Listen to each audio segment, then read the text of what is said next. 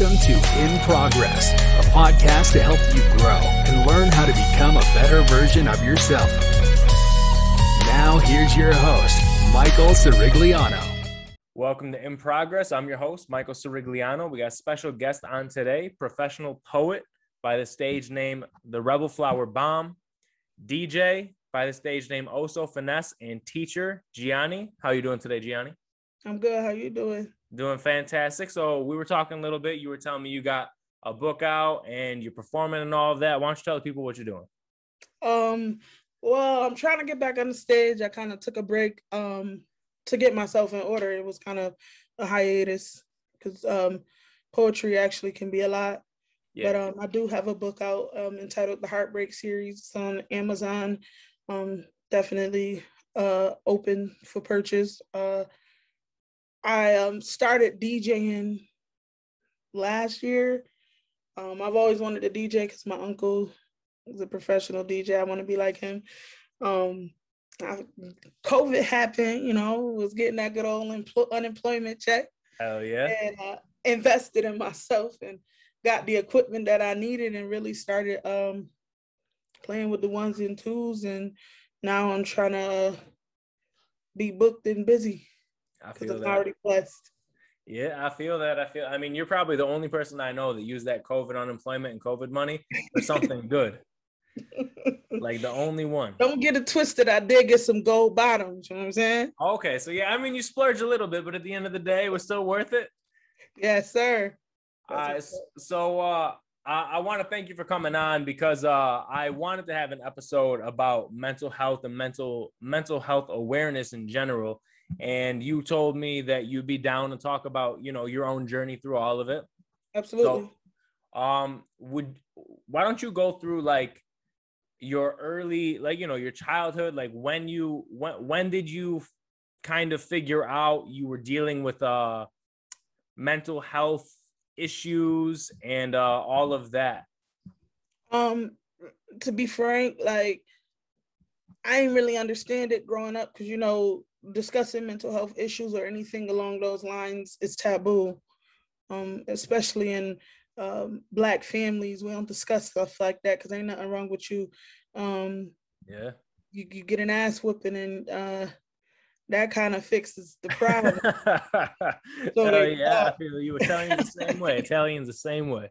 Yeah, but um, I didn't really know. I knew I was a little different. Um, more so i thought it was just because of uh, family maybe little personal issues. We all um, grow up a little different yeah. but i kind of dealt with my emotions different. Um, a lot of times it was pinned on me because i'm a scorpio so uh, and you know about scorpios because uh, me and our little brother because that's my little brother too you know? Yeah absolutely absolutely.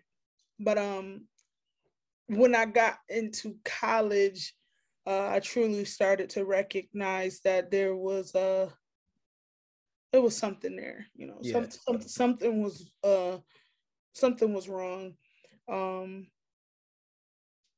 I just never truly been able to uh, cope with things uh, and didn't really know how to handle myself normally. I guess. Yeah. Um, when I was actually in school, I was going to MCC. I actually had to get anger management because of my temper was getting so bad.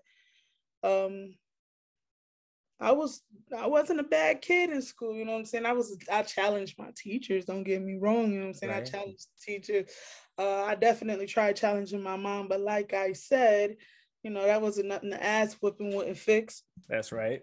Uh but um in 2012 I lost my grandmother and that's when everything hit the fan you mm-hmm. know um i lost my best friend you know I, I, wear this every day as a reminder who she is and what she meant to me um so once my grandmother passed away every everything that could have possibly been bottled inside of me um was like shaking up a mm-hmm. a soda bottle, soda can, and popping it open, and I exploded.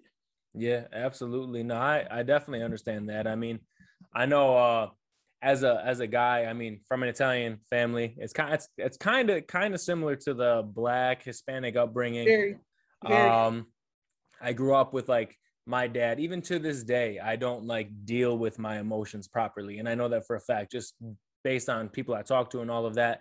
It's kind of like if you show your emotion as as an Italian man, from my father especially, if if you show your emotions, you're a bitch. Oh, Yeah, exactly. And like I as a kid, like if, if something upset me and I cried, like how you said, when I'm a kid, if I cried, my dad looks at me and goes, If you don't stop crying, I'll give you something to cry about.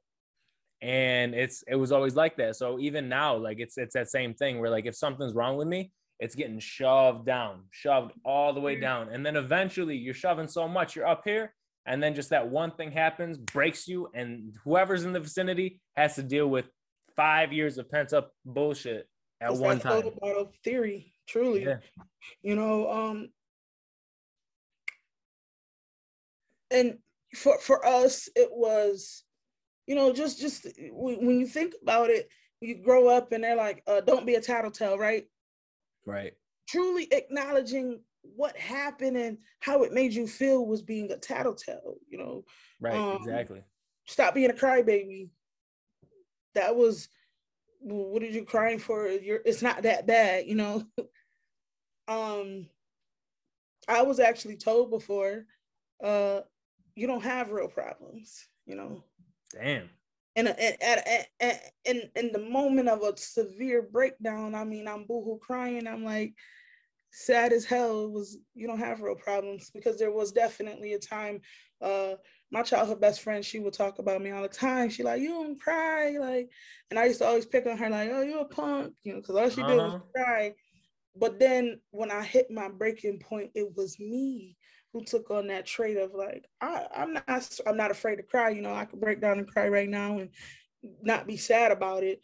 Yeah. Um, that's because I took the initiative and I I took that step to get the help that I needed because I knew I wasn't okay. It took a long time, but um, uh, 30 years old now, not that old, but definitely um, I did what I needed to do. No, a hundred percent. And that's that's a step that a lot of people either are afraid of taking or they think they don't need. I mean, there's that common misconception that you only go to therapy or you only seek help if there's something really wrong with you and you're like over the top. So if you go to that, I mean, going to therapy, seeking help, that's all taboo in most cultures. Absolutely. And that, in my opinion, like I feel like our generation kind of kind of got to change that because We are changing it. we are exactly exactly which is- our generation is the generation of uh, we we take self serious. You know, um, we're about accountability and um, acknowledging what's important because um, our ancestors and our uh, parents and our grandparents and our loved ones, our elders, you know, they were they were focused on keeping things in order on the surface, you know what I'm saying? So they are still dealing with the things they never dealt with. Mhm. That we're like, oh, I'm not going to continue uh, being a part of the generational curses. I'm going to break the generational curses. We're the ones who are breaking the generational curses. That's why, you know, yeah, years ago they were protesting. Um, they they did that part, but um, just like Malcolm X was like, I'm violent Mhm. right? Like nonviolence is not always going to solve your problems, just like they try to make it like Martin Luther King was this nonviolent person. Like, Right. no, sometimes you gotta get your point across, but it was us, it's us now who are like, no, we're not, we're not sticking by this no more. Like, I am not my ancestors. You know what I'm saying? I'm a, uh, we're gonna take our earrings off. You know what I'm saying? That's right. Exactly. and that's what we do with our feelings our past our emotions you know our demons we square up with our demons on a regular basis when um we're we're the ones who are like uh yeah i know i gotta go to work and i know i gotta get this check but i'm not okay today so i'm not going. Hmm that's why they have mental health days. We're the ones who utilize mental health days. Our parents don't use mental health days. And if they do they don't call it mental health days. They wait until they're sick and they ready their body's ready to break down and tear down for them to say oh, i'm gonna take a step back and take care of myself. Right. We do it when we know i'm not okay Exactly. I'm not going to work today. I don't want to be bothered today. Leave me alone. I got to get me in order. Even if getting you in order means taking a shot, even if it means uh yeah. sleeping all day long because self-care is the best care. That's why this generation now, you know, we're the ones who are like, I'm taking care of myself. And I I really do believe that is our generation because the ones that's coming up after us, um, a lot of them are in in the space where they taking um they don't know how to cope with their emotions because they do have those parents who are young hmm who are stuck in their parents ways because they won't get the help that they need you Mhm. know we had the friends years ago who was on ritalin Yeah. And and now we like nah like i don't think it's adhd and add and uh i don't think i need ritalin to figure this out. I think i gotta uh discuss what happened to me you know what i'm saying? What's really going on? Yeah, exactly, exactly. And uh I mean, yeah, everybody I mean, when I was in school, everybody was on some type of ADHD, ADD medication. And it's like no, a lot of those people cuz I knew like the people that I knew prior, I have a cousin who was diagnosed with like ADD or ADHD or something like that. And they were giving him Ritalin all the time. And he, I mean, he was an energetic, angry person for sure, 100%. But then you also have to, like, now I sit back and I think, and I'm like, no, he came from a messed up household. real So bad like, yeah. So it's Yeah. like, you know, your parents aren't happy together. You're seeing that as a six, seven, eight year old child. That's not what you need to see. And you just act out on it. And you see, like, you know, you see your parents fighting all the time, and your dad's cussing out your mom, maybe starts getting physical, leaves, comes back drunk, all of that. And it's like, you're so young, you mimic that. absolutely And now, as a child, mimicking what you're seeing your dad do or your mom do, there's something wrong with you. Whole time, you're just doing what you're seeing. You're just doing what you're seeing. There's a movie that um me and my fan, my fiance watched uh, couple days ago. It's on Netflix. It's called The Shack. Okay.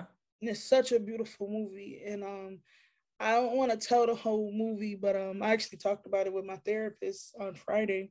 hmm Um long story short, the guy uh experienced abuse as a child and he watched it as a child. And um I don't want to say too much. he, he did something that was it was a lot and he he dealt with it um up until being an adult and then he had his own family and um eventually uh he loses his daughter hmm and he has an encounter with God because all he wants to do is take that person away. Like you took my baby away from me. Um, and in this movie, um, God is God is a woman. Um, at one point, God God is who you need to be, right? Yeah. Um, if we get outside of the uh the invisible, right? The what we can't see and all of that. Yeah. Um God God is uh for for adults when you're a kid you believe Santa Claus is real, right? right. But that's all about your imagination. That's all about your belief system, right? What's in your Mhm. heart. And that's who God is for us. But God represents a woman in the movie and then at one point a man, but is there for him and like walks him through it. And then there's somebody who represents Jesus and somebody who represents the breath of wind, um, what others call the Holy Spirit Mhm. and um, really talk to him about forgiveness and it's, it's such a beautiful movie. And then there's a part in the movie like i said i don't want to get into taking away from the movie but there's a part of the movie where um god begins to talk to him and god sends him on to uh can't think of what it was at the moment but um they're talking um to him and ask him about forgiveness like wow, why wh- what do you have to do to forgive him he said I, you know he's saying like i don't want to do it and they ask him well what if this person went through this that's why they made the decision that they made and this person went through this That's why they made the decision they made. Mm-hmm. And they break it down to where it's like nobody is doing what they're doing just to do it. Right, exactly. They have an entire background, their experiences have molded them and shaped them into doing the things that they do. Uh, I have people in my life who have watched their parents be um, drug dealers their entire lives. Guess what they do? Same. They may have been brought up to do something totally different, but I've seen it, so I want to see what it's like. Right, exactly. I know it's easy for you. So that I, I think that's it's all a part of it, you know. Yeah. What you see is what you end up becoming a part of. And once again, our generation is the generation that says, I gotta break these generational curses, man. I want to be okay. Um, for me, my mom, you know, my mom worked her ass off. My mom worked for the state. All I see is my mom working. Mm-hmm. You know, tired. She complains about her job on a regular basis. And, and today, today she texted me and told me her sciatic nerve was hurting and she could barely walk. You know, she could barely walk the distance in the grocery store to finish grocery shopping for Christmas. Mm-hmm. But she had to take a break because of her job.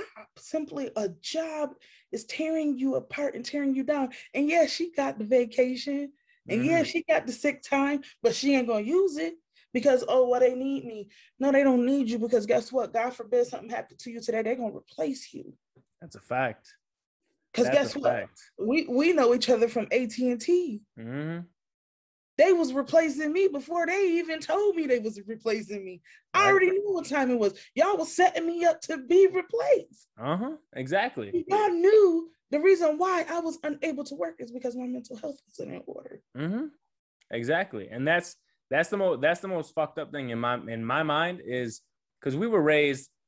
I mean, I'm assuming you were the same way as me. If we if we gotta like call in, if we gotta be like sick to work or not work, uh sick to school, our parents are like, you're not sick. Or if you're sick, you you you better you be in bed all day. You you not no video games, no friends, no you're sick. You're in the hospital bed basically. Yep. yep. Mm-hmm. So now like we were trained like that. So now like if you want to call off of work, you like even for me, I remember when I first started with the company, I was working day in and day out, coming in on my day off, working past the time I clock out and stay there, all that kind of stuff. And it's just because like I saw my dad working nonstop. He worked so hard, he actually had a breakdown to the point where he blacked out at work on the job, passed out on the floor, went to the hospital. And then he got out the hospital after a little bit of rehab to be able to walk again. And he went right back and did it again. And I'm like, what are you doing? And then like I see myself doing the same thing. And I'm like, I see so many it happened to so many people where it's like all right, I can't call off, otherwise they need me kind of thing. And then it's like, like you said, no, they don't. If you died, bro, if you died in the worst possible way, if you got gunned down in a horrible way, you're replaced the next day. Even if they show up to your funeral, they got somebody to replace you. Exactly. They're not closing this. They're not closing the store down. No, they're not closing this job down. Not at all. Gone. Um, to be frank, like I worked at 29 school two years ago, I believe, two and a half years ago. My student, his one-on-one passed away. He had been her, she had been his one-on-one for the longest. I think she passed away right after leaving the job. Really? The next day, he had a new one-on-one, and the principal was coming to me to take the take her place. So the reality of it is, is that they will replace you. So you have to consider yourself. You have to put yourself first and say, I'm worthy, I matter, I'm going to be okay. If I don't do what I have to do for me, I'm not going to be okay. Mm. So, you know, now I think it, it really takes us being the ones to say, I got to take care of me. 100% and I, and I, I can't be here today. Um, and that's why they do have things in place where uh, if you know if you know your shit, right? Let's be let's be let's be honest. You know your shit. If you take the time off to get you in order for your mental health. And that's why they always say have a p- paper trail. What you gonna fire me because I'm not mentally okay? Exactly. Okay, well I know who to go to. I know who to go to. I know how to handle you. Mm-hmm. I know how to deal with you. You you gonna put me out? I got you. Exactly. You know? so it really takes us being the ones that saying, I'm not going for this no more. I'm not, I am not my ancestors. That's why that that saying is so prevalent and it's so heavy now. It's like I am not my ancestors. I'm not going through what my my ancestors and my elders did. I'm gonna be the one to say, don't mess with me. Don't play with me. Mm-hmm. I gotta be good. What, you, what you gonna tell me? They they they're they're willing. These jobs are willing to lose good employees because they put their mental health on the line every single day for those jobs. Mm-hmm. They're just all they want is the money. They don't care about you at all. You're just you a number. Nothing to them. You're just a number. Mm-hmm. Yeah, and that's that's the problem with it is a lot. I mean, I feel like that's why a lot of people in our generation are going the self-employment entrepreneurial route because then you make your sky. If if you like, for me, I do. I'm doing this. I got like the food thing. I do the you know edibles, whatever. Huh? I said the food be banging. appreciate that. When I come back, I'll make sure you get some. Well, um, but like all that's happening because like if I'm not feeling it one day, all I gotta do is post up on social media. Nothing's going on today, or I don't schedule something to happen on a day so I could have time to myself. Absolutely. But like with the job, it's like I don't care what you're going through. You are gonna be here tomorrow at 8 a.m. Whether you're sick, healthy, not. And then it, what really caught me is even like if you say you're sick, right? Are you sure? Yeah. Are you sure you're sick? You and if you, you are, sure you can't come in. I need a doctor's note, and it's like a doctor's note. I got to go pay somebody to tell me I'm sick when I know I'm sick, so that you know that I'm not lying. Prove Hell no. Yeah. I, I don't care. I don't care what my deductible could be ten dollars. Just ten dollars I'm not spending to prove to you that I was sick. Well, I gotta go out now when I'm not feeling good to prove to you I'm not feeling no. Exactly. You know, that's one thing I love about the job that I'm at now. Um, working with kids is my passion. You know, working with, with working with youth is my passion. Um, this school definitely is supportive and understanding of health. Mm-hmm. Um, the principal, she, you know, people have their ways with them, right? Yeah. But this woman um definitely understands, you know, like if I go to her and I let her know like I'm not good today, you know, I don't feel well. The the best thing a person can tell you is take care of yourself, you know. That's when you know you're in the right place. Um right. the nurse at the school, uh one day I was running a fever um just this past October, well, September, end of September, I was running a fever. I wasn't feeling good. I was having body aches, and I was afraid that I may have possibly had COVID again because mm-hmm. I had COVID early in the year. Yeah. Um, she was like, "You need to go home and don't come back for 24 hours uh, if you, you know, until your fever is gone." You know, I disregarded and I returned to work, and ended up getting sick again. I think I had came. We had a meeting. I came, went to work. Actually, so Tuesday I went home early. Wednesday I stayed home. Thursday, I returned to work. We had a meeting. I got home about five o'clock, sat on the couch, and had a 103, you know, and Man. my body was like burning up hot. My fiance had like touched me.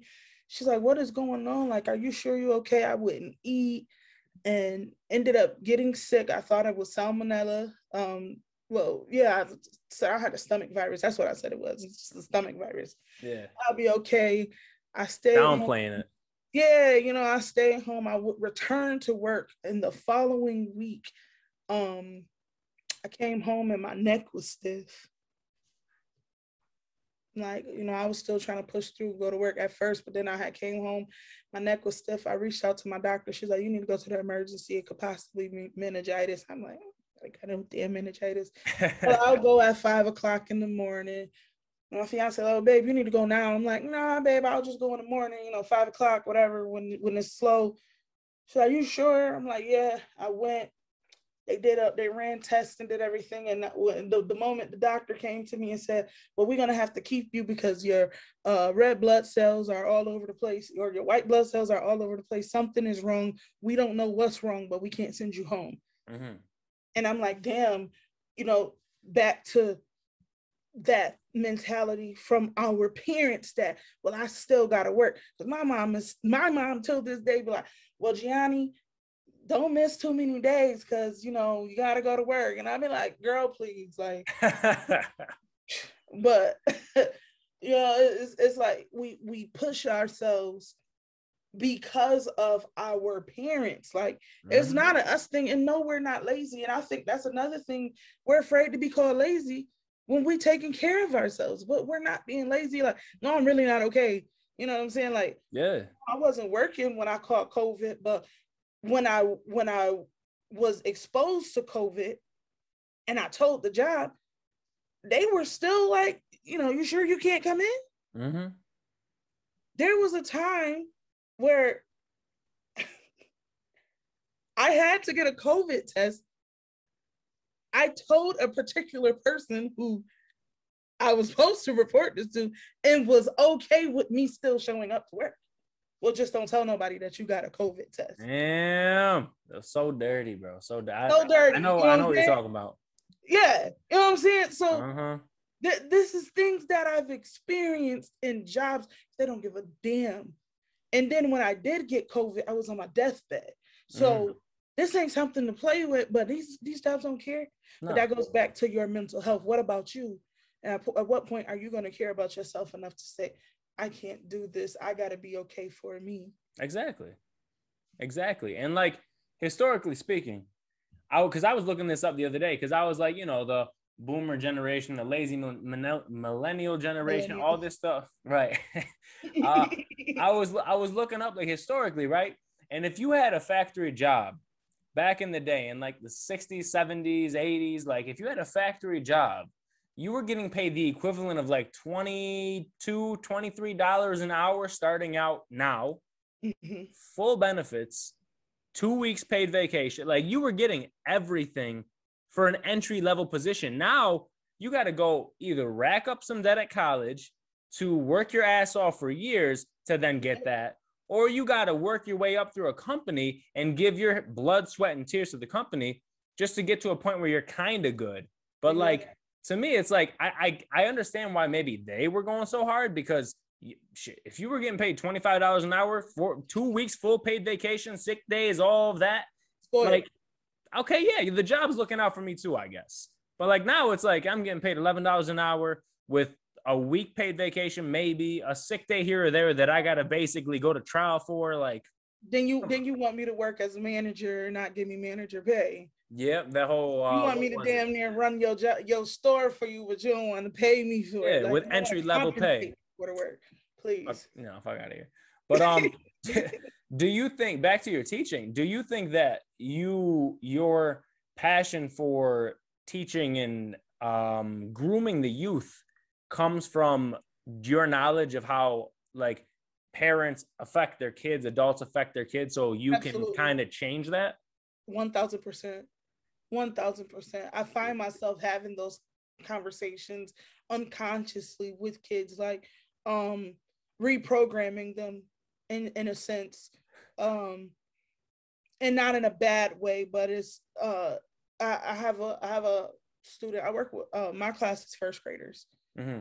And um, you know, they're six years old, seven years old, and I have a six-year-old in my class, you know, who um if we were to put Paw Patrol on, he would say that's for kids. Exactly. At six, what's he watching? CSI? you know, if, if they put like a little kid dance song on, he's like, oh, this for babies, you know, like you're a baby, my guy. Damn. Um we he, he made a comment one day um about gays, you know, like mm-hmm.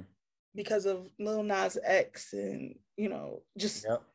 he, he he he's six years old and he's like, stop telling them that Santa Claus is real. Santa Claus not real. You moved that elf. And I'm like, I actually didn't move that elf. I don't know, I don't know how that elf got all the way up there because I don't, mm-hmm. right? I'm just being honest with you, even yeah. though I know exactly how, but yeah. like I didn't realize it was up there. Right. I'm I'm trying to figure out where the elf in the classroom is the same way you are, boss. But I re- try to reprogram him into being a child again, uh, because so many people strip uh, being a child from children, and a lot of it has to do with social media access. Uh, a lot of it has to do with um, siblings. So, like, sometimes you can be six years old, and you're the next sibling up, maybe 12 years old, and you want to follow suit from mm-hmm. that person and you you want to be older than you actually are because maybe your 12 year old did say that's for babies you know maybe the 12 year old they say that's for kids and now you're repeating it um, because you don't understand that you are that. Mm-hmm. but um, i try to be the one to remind them like it's okay to be a kid you know? Enjoy yourself as a kid or or do things that or, or do things or be excited about things for them so that they can enjoy that. So um this particular kid, like I said, he always makes the comment, oh, that's for kids, and da, da, da, da. But I got a bunch of books from Five Below that they can color in, and we printed pages. And he decided he wanted to color a Paw Patrol because he wanted to give the picture to me because I was excited to see the picture. That's that reprogramming. It's like, oh yes. oh my gosh, somebody is excited about me coloring, mm-hmm. even if it's Paw Patrol. Well, that's Marshall you know what I'm saying? Like it's a beautiful thing to see children be children, but um it, it all comes from upbringing and um I was a kid, you know. My right. mother didn't let us be too grown. You know, mm-hmm. my mother made us be children. Um my family made us be children because it was so many children in the family. Right. You know? Exactly. All my cousins were siblings basically. So we grew up doing kid stuff. We were going and playing tag and uh, hide and seek outside and catch and we were being kids. You know, we knew Monopoly games, but um today I'm 30 years old and my sister is 31. She'll be mm-hmm. 32 in February, but I couldn't hang with my sister because my sister, it was her and my older cousins yeah. So she went with them, and I was just a couple of months too young. So I had to go. I was literally, it was me, and then it was my sister. Right. You were but the cutoff. I was the cutoff. So I had to be with the other ones. And then mm-hmm. there was the ones that were younger than me. Um, I, working with kids is that reminder every day, uh, that innocence. Mm-hmm. You know, keep your innocence and um because it's it's important it's imperative you know? absolutely absolutely and i mean even as adults you could you could see this through any adult. I mean if you if you take your life and you live it like how our parents did right? Mm-hmm. or you live it like how you're supposed to live it whatever. You're living a boring mundane miserable life. Even as adults like i find myself my friend like i have friends who like do that boring like they don't really want to like do fun things. Because like they're like mm-hmm. oh no that's like that's some high school shit. And it's like you're ch- even as an adult you're still chasing that like childlike fun and excitement and spontaneity like that i mean that's just what we forever need that's like how you stay young exactly and that's like you see like our parents like they were just like i know like my dad and my mom like my dad comes home from work a beer tv then it's news the whole time. And it's like there was no fun in that. Like it was literally you live to work and that's it. And that's the worst way to live. That's a, the worst, you know, and thank God. Uh I tell my mom now, you know, now I can have uh, more open conversations with my mother um, without feeling bad and without her making me feel bad about it because, you know, um, how it is for us, you can't challenge your parents. Um, but now uh, I challenge her in a way that it's not disrespectful, if that makes any sense. So mm-hmm. I, I try to get my mom to step out of her comfort zone and live a little bit. Mom, you need to live a little. And I was just saying, literally, I was just telling my fiance on Sunday, we had a Christmas party, a family Christmas party. We had a Christmas brunch. And I said, you know, babe, mommy would never get up and dance. You would, you, you could listen. You couldn't tell me you got a picture of my mother years ago. Mm-hmm. She hated the camera. It was like she was a vampire or something. You know what I'm saying? Like hated the camera. Now she she'll talk, John. Oh my gosh, you know I don't like taking pictures, but you know, like she'll take pictures. There was a time where my mom didn't feel a thousand percent confident and she wouldn't dance in front of people. And now she lives, she lives a little because she says it all the time. I don't want to be like my mom. You know, my grandmother, uh, I, I suck at math, um, mental math at times, but my grandmother passed away in 2012. She was born in 1949. I believe she was 63 years old when she passed away. Mm-hmm. Um, but my mom say all the time, I don't want to be young like mommy. You know, I want to live. And my grandmother went through my grandmother's first um blood clot, excuse me. Her first blood clot, clot was in 2000. Mm-hmm. 2001, she had a stroke. So if she passed in 2012, my grandmother was 50 years old. You know, she she was still young. Yeah. And she was having strokes and uh, blood clots. And then my grandmother passed away uh, two, two, three years before she passed away. She was on dialysis. But my grandmother was the cleaner. You know, when mm-hmm. you see the help, that's who she was years ago. Mm-hmm. Cleaning up people's houses. That she cleaned up a family home so long. They came to the funeral in support and offered things. You know, it was an Italian family she took care of actually. Okay. Which is funny, you know. Hell yeah. But Everything comes together. Seriously. And she she didn't take care of herself. She was focused on the family, you know. Uh I I I look at how it was seeing them yell, you know. My my mother and my grandmother they yelled a lot. You know, my grandmother was a cigarette smoker. She used to be a chain smoker, and that's part of why she had a blood clot and a stroke. Mm-hmm. But um, that was her coping mechanism. She smoked cigarettes in packs and Newports, you know, OG mm-hmm. style. She she she she raised her voice and yelled and screamed at the top of her lungs. My grandmother had a little crazy side to her. She had a butcher knife in the freezer don't ask. Damn, in the freezer though. Damn. Okay, she was thinking, thinking. You know what I'm saying?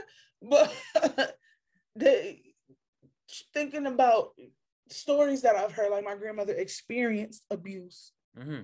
but she held on. You know, um, we all. I hear it every day. My fam- my fiance says to me, "Babe, why do I always have to be strong?" You know, that that black women got to be strong mentality. Mm-hmm. Like, no, yeah. you don't, love. You can be vulnerable. You can be human. You can cry. You can go through things. Yes, you can have days where you don't want to do shit. You ain't got to do shit. Yeah, that's It'll normal. Get shit will get done. Yeah, exactly. But it's human. You're human. It's okay to be human. It's okay to go through these things.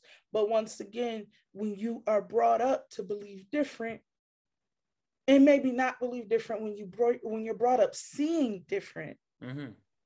you followed the path which is one of those generational curses. Well how do i break this curse that where i can figure out how to take care of myself? Because guess what?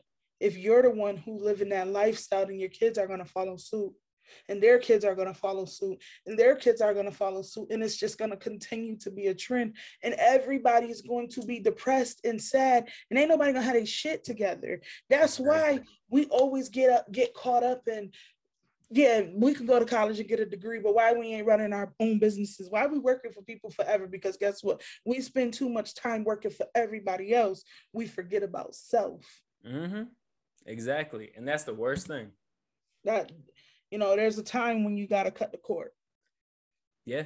And absolutely. We a lot of us still have the umbilical cord attached to our parents to which we are unable to break the generational curse because that cord is still attached and you still a part of them.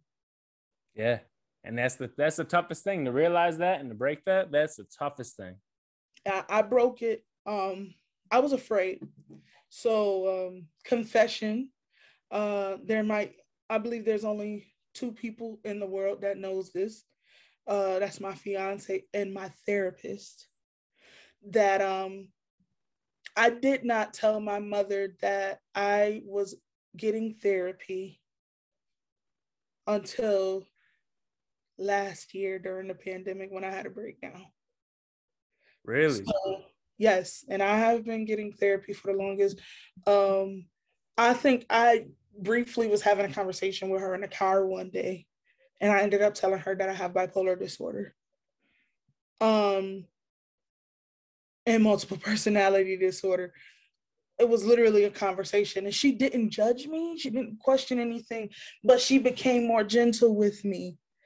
And I didn't know she was capable of doing that because yeah, you see the whole I, other side. Yeah, because I used to uh, like my mom was always like hard, like she always had to be hard on us in certain ways. And I remember one day saying, Mom, like, you don't always have to be like that. I said, Mom, you hurt my feelings when you said that. And she got mad with Gianni don't play with me. You know, when you hear don't play with me, you know what don't play with me. Mm-hmm. I'm like, I'm not playing with you, mom. Like I'm serious. You hurt my feelings. And then she was like, Oh, why you being so sensitive and you tripping? And I didn't talk to her for two days after that because of how she made me feel. And then she finally reached out and said, I'm sorry. Wow. And I think that one is one of the most beautiful things I've ever experienced in my life is to hear sorry from my mother um, because the, t- the, the time that I did hear sorry from my mother, my mother apologized for something she had no reason to apologize for, mm-hmm. and that mm-hmm. was because when my grand um, losing my grandmother was one of the hardest things I've ever experienced in my life, as I said in the beginning. But um, I took care of my grandmother. I was that. I didn't have a. a I didn't have a. my teenage years wasn't normal. Mm-hmm. I was helping with my grandmother. I was helping take care of my grandmother and being her caretaker and um assisting my mom because I wanted my grandmother to be okay. Yeah. And my mom felt bad about it, you know, that I wasn't the one in the club. And um I, I've only seen let out one time, um, literally one time. Wow. And um, that was just riding by the let out. Uh one of my best friends, I lost him to suicide. Um, that was my baby. But um the weekend he passed away, he asked me to come to the club and I didn't go to the club. I rather I I, I didn't go to the club because I wanted to make sure my grandmother was okay. Yeah. So um I didn't have those experiences like other people, you know, like Yeah, you had um, to grow up mad fast. It wasn't really growing up fast. It was just I, I chose family and I chose love. I Which chose is very important. And um, I, I, I do wish some days like, dang, I wish I was able to do that. And I hear people uh, club stories, and I'm like, yeah, no, I don't know much about that. You know, mm-hmm. yeah, I was at the Lil Wayne, Lil Wayne and Rick Ross concert. You ain't go to that? no, I ain't want to go to that. you know, when I did go to a concert, uh, it's just funny hearing thinking about. It. It's like, oh yeah, the concerts that I was at. Uh, I went to Water Street years ago when Pretty Ricky came, mm-hmm. and I wasn't supposed to be there because I was underage, but I was there, and you know that's yeah. what I could talk about because I was with my cousins, you know. Mm-hmm. but I don't, I don't really know what. Uh, I, I I think I couldn't tell you what the inside of Envy looked like or liquid. Um, I've been in venue, you know, yeah. like I, I don't know. I've been in venue only because I was doing poetry. So right. Um, it was a Wednesday night, and I was asked to do a a, a, po- a poem. I was asked to uh, headline a show, but that was it. That was it. Shit. So I'm, she apologized for it, and I was like, "Mom, you don't have to apologize."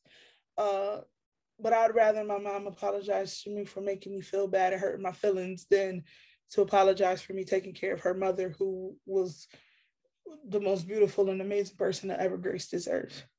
Absolutely, yeah, hundred percent. And I mean, at the at, at the end of the day, I mean, like your family, love, all that's the most important thing. I mean, you you sound like that's like number one for you. All day long. So like for you, that's not that's not a problem for you, and like all the other things, I mean, that's secondary to that. Mm-hmm. So I mean that it makes sense then that in 2012, that's when like you actually blew up. That's literally crashed on me. So what what happened in 2012 that made you like realize like because obviously in the moment you're not like oh shit I'm snapping but like after the facts, like what made you realize like oh damn I just went off. So it was actually uh it was a lot. So 2012 was the last year I uh, had true fun, and and during that time period, mm. um, and the first time I really had to acknowledge that I wasn't okay. Um, so during that time, my, my grandmother was still alive. I was having severe migraines. I didn't know what the hell was going on. But these they were like um they were impairing, so I wouldn't be able to do anything. Mm-hmm. But my grandmother had Vicodin, and that was the only thing that would knock out the migraine for like 10, 15 minutes, but it would come right back. Damn. And so she passed away May 31st, 2012. Prior to that, I had went on a cruise with my aunt, my uncle, and my cousin. Um, when I got back to Rochester, uh, she was in the hospital. That she was the reason why I actually came back to Rochester. So um, I went on the cruise, the eight day cruise. So I was mm-hmm. gone for nine days with them. When I returned to Fort Lauderdale, I flew into Jacksonville with my grandfather, um, my mother's father. I had flew into um, Jacksonville to be with him in um, Georgia for the week. Um, that Wednesday, I got the call that my great grandmother went into the hospital and that she didn't have a lot of time. And then Thursday they called and said my grandmother was in the hospital. okay, well I gotta get home. My mom was like, "No, enjoy yourself, Gianni." I said, "No, I gotta come home." Um, my grandfather ended up finding the first flight out for me uh, that he could get, which was Saturday morning. I think I had left at like two o'clock in the morning mm-hmm. to get back to Rochester. You made sure you were there, damn. Yeah, I needed to be by her side. Uh, when I got back, um, I I knew I needed to be there for her because I was upset with my grandmother before I left Rochester. So um she was sick, you know, she was old, she was sick, she she her her independence was being taken from her. So there were times that she would be like really, really obnoxious and mean. And I had said, Grandma, you know, you don't be mean to the people who take care of you. Me and mommy take care of you you're nice to all these other people. They don't come check on you.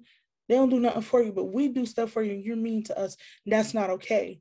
Mm-hmm. And I didn't want to talk to her. So I like kept my distance from her. But while I was on the cruise, my grandmother called me like four times. She ran up my sprint bill. Um, yeah. That's why I ain't paid. But uh, I feel that. I feel that 100%. But, I mean, we're in the middle of the ocean, and my grandmother is calling me, telling me, come home. You know, that was uh-huh. my baby. But um that was so April 23rd until whenever. So April 23rd, it was nine days. I left I'm I'm doing the math because April 23rd is actually when I left Rochester. Uh so then when I got back, she was sick. I believe my sister, I was here for Mother's Day, which was that following week, which was Sunday. And then my sister graduated from college that weekend. So um my grandmother had like they had discharged her like a week after I got home, put her into rehab. The woman discharged herself from there. She was tripping. Um she Damn, really? She was tripping. She ain't want to be bothered. They wasn't feeding her. They ain't wasn't giving her enough food. She ain't like that. So she sent herself home. Um, then she eventually ended up going back into the hospital because she aspirated, but they she got pneumonia from aspiration. Um, she was in Highland Hospital. I think she was there for about a week. Um, she was still sick, and I kept saying, you know, she's not doing well. Uh, I actually was able to pick my grandmother up because she had been so weak. Um, but it, you know, these hospitals are shitty sometimes. They don't do their job. Um, yeah. If it was up to me, I would have sued Highland Hospital, but my mother told me no. Um, that's another thing from our elders. They have ways with stuff like that. 100%. They yeah. like to brush things under the rug. Uh-huh. But um, my grandmother had, they had uh, discharged her and sent her to Monroe Community Hospital um, because she was unable to go home. So that was the uh, senior living or whatever. That's where she was gonna be. Yeah. Um, my grandmother had hadn't been there for 24 hours. She had got admitted at about three o'clock that afternoon. Um, we went to see her. We went to Walmart to get the things she needed at the place. And um, I woke up, my stepdad came in my room at seven o'clock in the morning and told me my grandmother passed away. Uh, she had passed away at 218 on May 31st, 2012. Um, still mind blown. I think I still haven't completely accepted that she's gone. Uh, I started really having more more migraines after that. Mm-hmm. Um, then I had uh, so we had the funeral and everything on the fourth of July. My great grandmother passed away. Um, yeah, and then uh, the same day, so my grandmother, not my grandma, my aunt's ex, uh, my uncle Gary, um, his not his mom name was Miss Williams. We everybody loved Miss Williams. She was like a grandmother to me. She passed away on the Fourth of July, 2012, as well. Um, that Tuesday, uh, I was working an undertable job. Uh-huh. Um, the person who gave me the job texted me and told me not to come back. Uh, I had too much going on and she think it was best that she let me go. So I kind of got fired in a text message. She didn't have the decency to call me. Damn. And um Jesus Christ, you, all that shit just stacked. All at one time. You know, they say when it rains, it pours. Damn right. Um, I had a whole Hurricane Katrina going on in my life. Sound um, like it, goddamn. Terrible. And then two weeks after that, which was still in July, I believe it was July 18th. Um, so the week before July 18th, I had a bad headache and I went to Highland Hospital urgent um emergency room. Mm-hmm. This headache wouldn't go away. I couldn't figure it out. They gave me Flexeril, they gave me all these medications, and nothing worked. Mm-hmm. But they sent me home and they said I was gonna be fine. Of course it did. No, I was worse. Um, it's like laid out on the bathroom floor throwing up and I had um, popped a, vein, a, a, vein in my eye. It was horrible. I've never had that happen before, just from throwing up and crying. Mm-hmm. I woke up the next morning. I had a film over my eyes. I could barely see. Um, I had a doctor. Um, I was getting a new doctor at that point in time. Um, you know, it was the transition because my pediatric doctor, he was so dope. He let me stay longer than I was supposed to. Yeah. Um, but I had to transition to an, another doctor because I was getting ready to turn 21 years old. Um, they checked my eyes. Uh, my optic nerves was so swollen. Uh, they couldn't figure out what, what, why I was still okay. My blood pressure was about, um, I think it was like 234 or something. I have the papers, mm-hmm. but um, it was severely high. I should have been dead. Um, they rushed me to the hospital. I had to have an emergency uh, spinal tap. Um, I could not see. They wanted to have a surgery. It was it's called an optic um, optic nerve sheath, where they cut a slit into your eye. So right here, they will cut a slit into your eye, uh-huh. kind of get your eyeball out, and put a slit into your eyeball where your uh vein is to drain it. Oh. Um, but God is good. God had my back, and God said we're not gonna do all of that. Um, and I was on several medications. One day, uh, I wasn't talking. I couldn't see. I mean, I don't, mm. what am I for? I can't see right. anything. I can't write poetry. Mm-hmm. I can't read my poetry. I don't want to talk to nobody. I was, I was literally depressed, staying in my room. And um, one day, I was trying to pour um, pills. I was gonna take them all. My baby brother had walked in the room and he was a kid, you know, he didn't know what was going on. He was just coming in to be by my side and he kind of stopped me. That was the moment he saved my life. Um, I was going through it so bad. I mean, after that, I had got addicted to Percocet. Like, uh, my family don't even know that I was just popping them. It made me feel good. Yeah. I'm on clouds. Mm-hmm. Uh, as much as it was medication for the pains, it was also medication to uh take me away. yeah, absolutely. Um, that's, that that's I mean that's definitely a coping mechanism for all that. Yeah. Exactly. Uh, then um, I lost my best friend uh, to suicide. then um, a good friend I went to school with, he died into a car accident. Not a car accident, he was hit by a car in Florida, died on scene, brain dead and everything. So I was just like, what the hell is going on? Like, why is all of this happening? Um, I was just becoming more and more upset. I was going to MCC. I was staying away from people. I wasn't talking to people. Then I finally decided I was going to try it. I think I reached my breaking point in the school when um I was friends with a white girl named Courtney. Mm-hmm. Um, Courtney was from Geneva, and just so happened her favorite rapper was Notorious B.I.G. And um, she was hanging with the wrong person because she was trying to use the N word as if it was free for her. no, no, no. Her ass. And um, I got in a lot of trouble for that at school. And that's when they made me start uh, going to see a therapist and a counselor because I was so angry. Um, it was a white guy, like tall, skinny white guy. I don't even remember his name. He was like telling me, like, you're angry. I'm not angry. You don't know. What talking about? Know what you know it is. Going through. You don't know my story, man. Don't tell me I'm angry. That made me angry, and I like bugged out mm. at MCC, and then uh, I think a couple months later, I had actually started seeing uh, Miss Hill. So Tasha Hill, she worked for Hillside Work Scholarship Connection when I was at in, um at Wilson. Mm-hmm. Then she became the MCC navigator for Hillside. Um, and Hillside Work Scholarship Connection actually follows you your entire college career. Okay. So that's why the navigators are there. So I was like doing horrible in school. Like I was failing classes. I was not doing good. But Miss Hill was like, "Oh, we're gonna get you on track." Mm-hmm. But she was like, "What's going on?" She was going to school to be a um counselor, a, a mental health counselor, I believe it was, and for her um degree, she had to uh do like a study or whatever, and I was her study but she happened to be the therapist. So mm that's when I started dealing with a lot. And she's like, you know, you should get the help that you need. I'm like, ah, I'm as hell, I'm fine.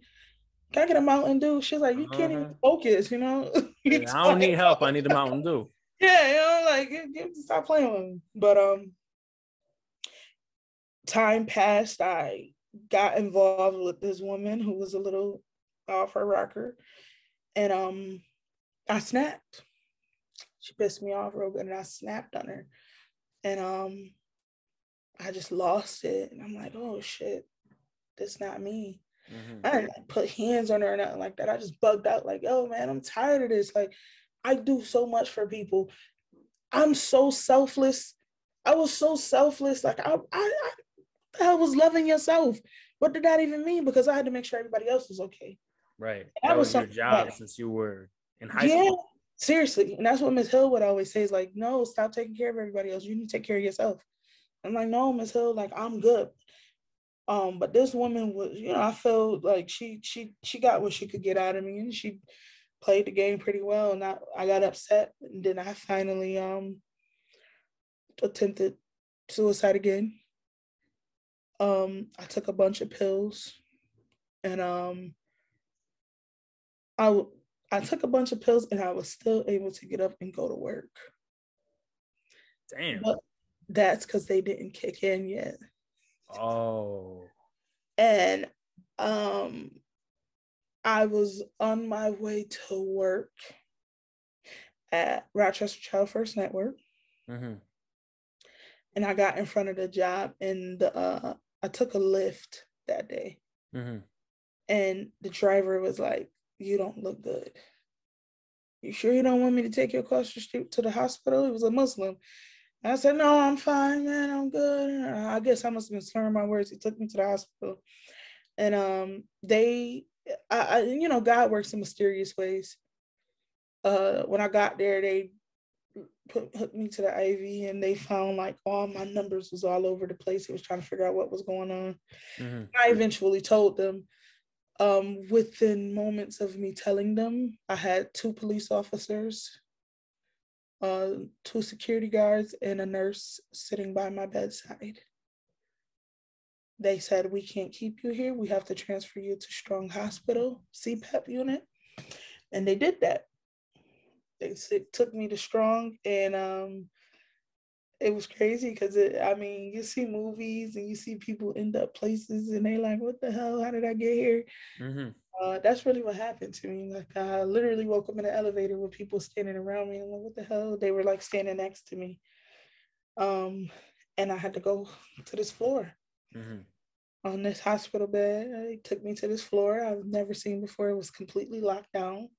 The there was uh you couldn't get in without a pass well without the security guard. Like it was like a real police officer not just a security guard it's a police officer. Like yeah. they had to let you in and out. Like it was a door you can get through it if you had a pass. Mm-hmm. but they had to go through clearance to get out. It was a mess like. Yeah.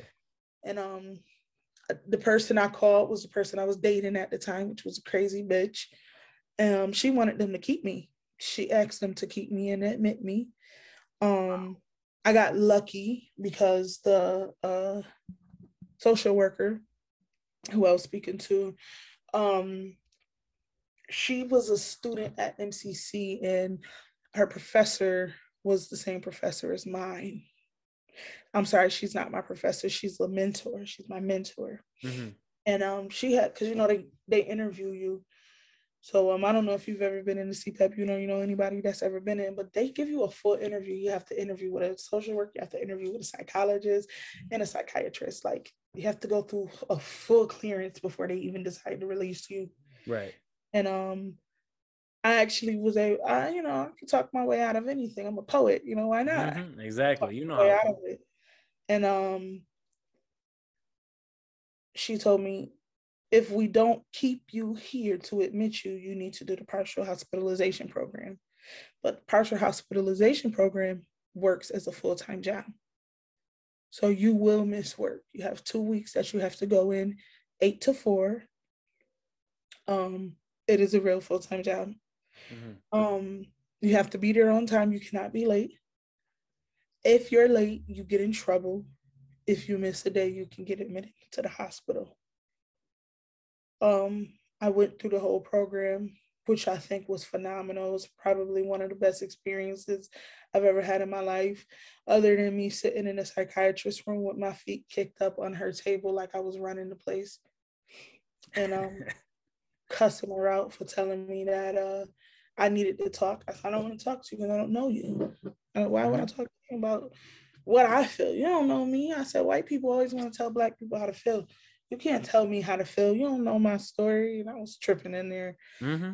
And um, when I finally got discharged from partial hospitalization program, like I said, God is really good. Um, I got lucky because um, Strong actually had an opening for a new client. Um, I had got a new therapist the first day. Um, so my first appointment was following partial. So partial ended on Friday. My first appointment with a therapist was that Monday. Um, I met with my therapist. I also met with my um, nurse. So you do have a LPN nurse who prescribes you medications and everything. Um, they had they had me on one medication that um, I didn't like how it made me feel because I would just like which which when you see people who have mental health issues or who are on certain medications that they really do look sad and they don't look like themselves. That's what i was going through literally like um after my where after i bugged out in the therapy session she had prescribed me a medication. And um i would just either be asleep or i would just be like high i guess. Mm-hmm. and um I told my therapist about it. I told my nurse about it, and they had to prescribe me something else to help me regulate my emotions. Um, I was so 2018 was when they officially diagnosed me with uh, manic depression 2 mm. um, or bipolar 2, as well as um, BPD, borderline personality disorder. Mm-hmm. Um, also have dissociative disorder which is uh, I often disassociate when I'm upset. Um, what does that mean? Like you like I black even... Oh, really? Black. So like if I get too upset, I will black out, and I'll completely shut down. I won't talk. I won't have nothing to say, or I just won't be bothered. Um, there has been times where I've blacked out to where I can't tell you what happened. Somebody have to tell me what happened. My past relation, my past relationship, um, she kind of triggered me really bad, and um,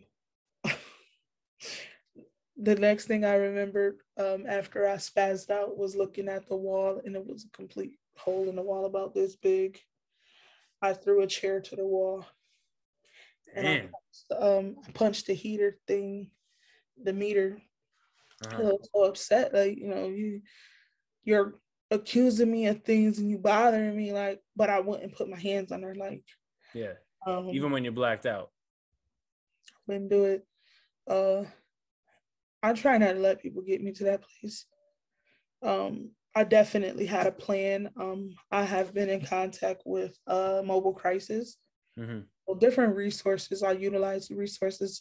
Um, being part of um, therapy, they give you all kind of resources. I actually have the number for my therapist. You know, like if I get upset right now, to where I need like I need to talk to somebody, I can call my therapist and leave a message or send my me- my therapist a message on MyChart And I may not respond right away, but I will be able to talk to them within 24 hours. And um wow. there was one time where I had like gotten so depressed when I was working for AT&T. Mm-hmm. I had so much on my plate and I just felt like I couldn't carry the load. And my fiance was trying to help me like understand like, you know, babe, it's gonna be okay. Like it's just money and I'm like, no, it's not just money. Like stuff got to be taken care of. Like I'm not okay right now. Yeah. like, no, babe. Like we got this. We're gonna be good. But I, I like to make sure my family is set. I feel that. You know, which goes back to how I was brought up. And um, I had gotten really sad, and I had got to work. I was sitting outside in the parking lot, shut down, crying, and um, took we had to call my therapist. My therapist had like called back within two minutes and she had to talk to me. And she had to mm-hmm. talk to my fiance. And I had walked into work and I talked to the district manager. He actually happened to be on site at the time. Mm-hmm. And he, before I could even open my mouth, I wasn't crying, I had cleaned myself up and I walked in, you know, I had my earring, I had my, my gold in, I had my uh-huh. chain on, I had my nice polo all cleaned up. I had to make sure I looked like looked the part. Had my hat on, I looked good. I thought I did until he looked me in the face and he said, Whoa, are you okay? And I said, No, I'm fine. He said, No, that's not you. That's not like you. This not the Gianni I know. You're always so happy and what's going on? And I said, no, I'm fine. He said, no, I don't think so. I don't think you should be here right now. Mm-hmm. I said, no, I'm fine. And he kept, he talked to me and then I broke down crying and he was like, excuse me, as much as we need you here, I think we can handle you not being here today. And I think you need to take a couple days off um, he was totally unaware that my therapist was on the phone with my fiance at that moment in the car. She refused to leave me. And um, it, it's just, you know, I, have gone through so much because I bottle so much in, mm-hmm. you know, just family issues, financial issues, mental issues, emotional issues, you know, um, not facing a lot of things like it, has been times where I would refuse to even go to therapy just because I thought I was okay. Take your meds six months and then you feel better and then you stop. And then boom, back a month later, you're back to where you were just at. Mm-hmm. Um, because I always say, like, oh, I don't like taking meds because I don't want to look like I'm crazy. But it doesn't make you seem crazy not taking a meds. You're crazy. Uh, by taking your meds, you're crazy not to take your meds because right.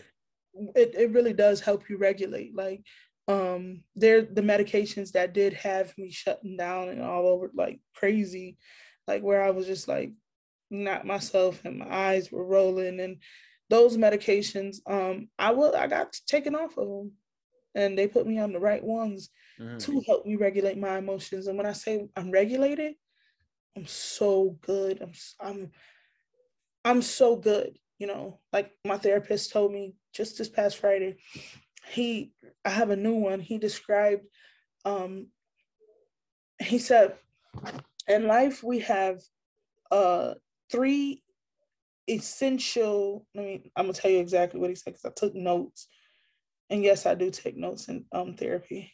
That's honestly really smart because then you can actually take it with you. Yeah, so he said we have three essential valuable resources. There's number there's three of them. Mm-hmm. And he said our three most valuable resources are time, energy, and attention. Mm-hmm. And he said, time, because I live by the code that time is the one thing we can never get back, right? So don't waste your time. You can never get time back.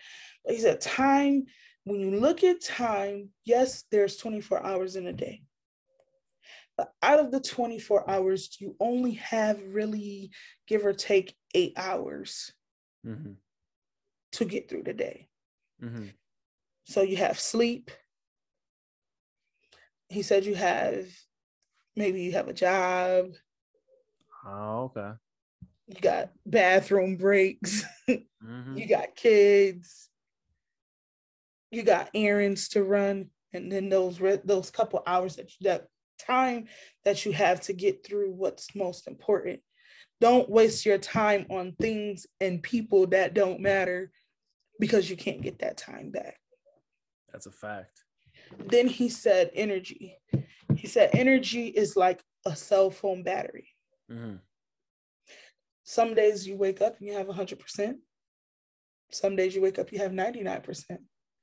Then there's certain days that you may wake up and you forgot to put it on the charger, so you only got 40%. You only have so much energy to use for the day. Use it wisely. Because mm-hmm. it's gone and it's depleted, you can't get it back because you have to recharge. Right, exactly. Recharging takes time. So your energy is one and the same as time. And then you have attention. And he broke down attention so thoroughly. I was like a little mind blown how he did it. Mm-hmm. but he was breaking down attention. Coming from a poet, that's crazy because you're usually the one breaking everything down. Yeah, you know, he, he, he very profound. Um, he broke down attention as if the way he broke down time and energy, but he said, attention, you don't have a lot of attention in a day. Mm-hmm. You think you do, but you don't.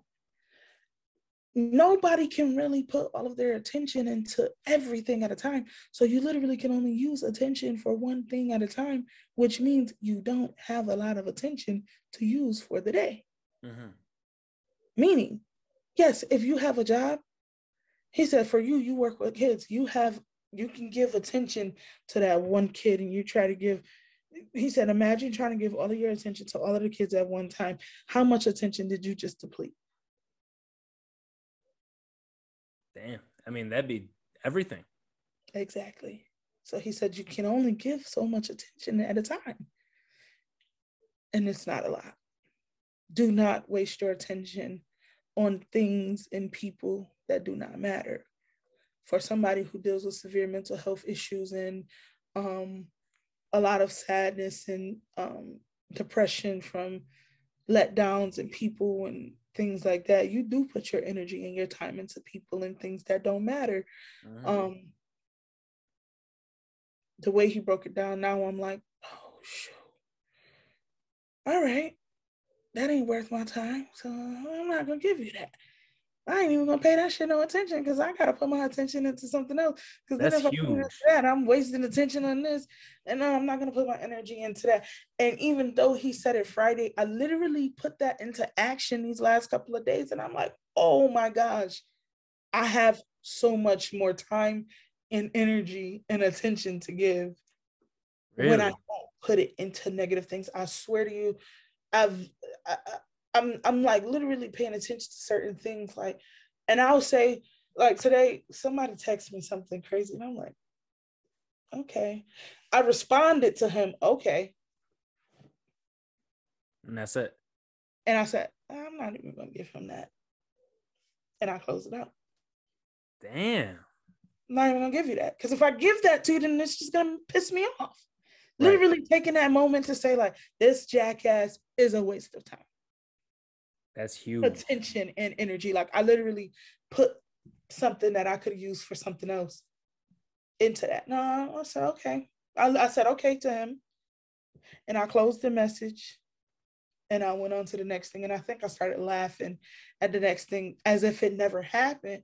Because if we continue to put our time, energy, and attention into things, people, and situations that will strip those things from us, we're never going to be okay. And I want to be okay. You know, I, my, my, my, mental health is not 100%. I have mm-hmm. breakdowns all the time. I just had a breakdown last month or just a mm-hmm. couple of weeks ago. I don't want to be back in that space. So right. what do I do? I focus on me. I hone in on myself, and um, I take my meds. I took my fiance saying, "Baby, you need to take your meds." Without saying it, she'd be like, "Baby, you tripping." She won't tell me I'm tripping because she knows she's gonna piss me off. She'll be like, "Babe, you should take your meds." it's like a nice way to let you know. Yeah, like, and she holds me accountable, and I think that's a big different. That's a big thing for somebody like myself, who who deals with what I deal with. Is when you when when you have people in your life who hold you accountable for that. Right. Exactly. To be okay. Accountability is everything. So I need you to be okay because you can't you can't take care of me or anybody else if you can't take care of you.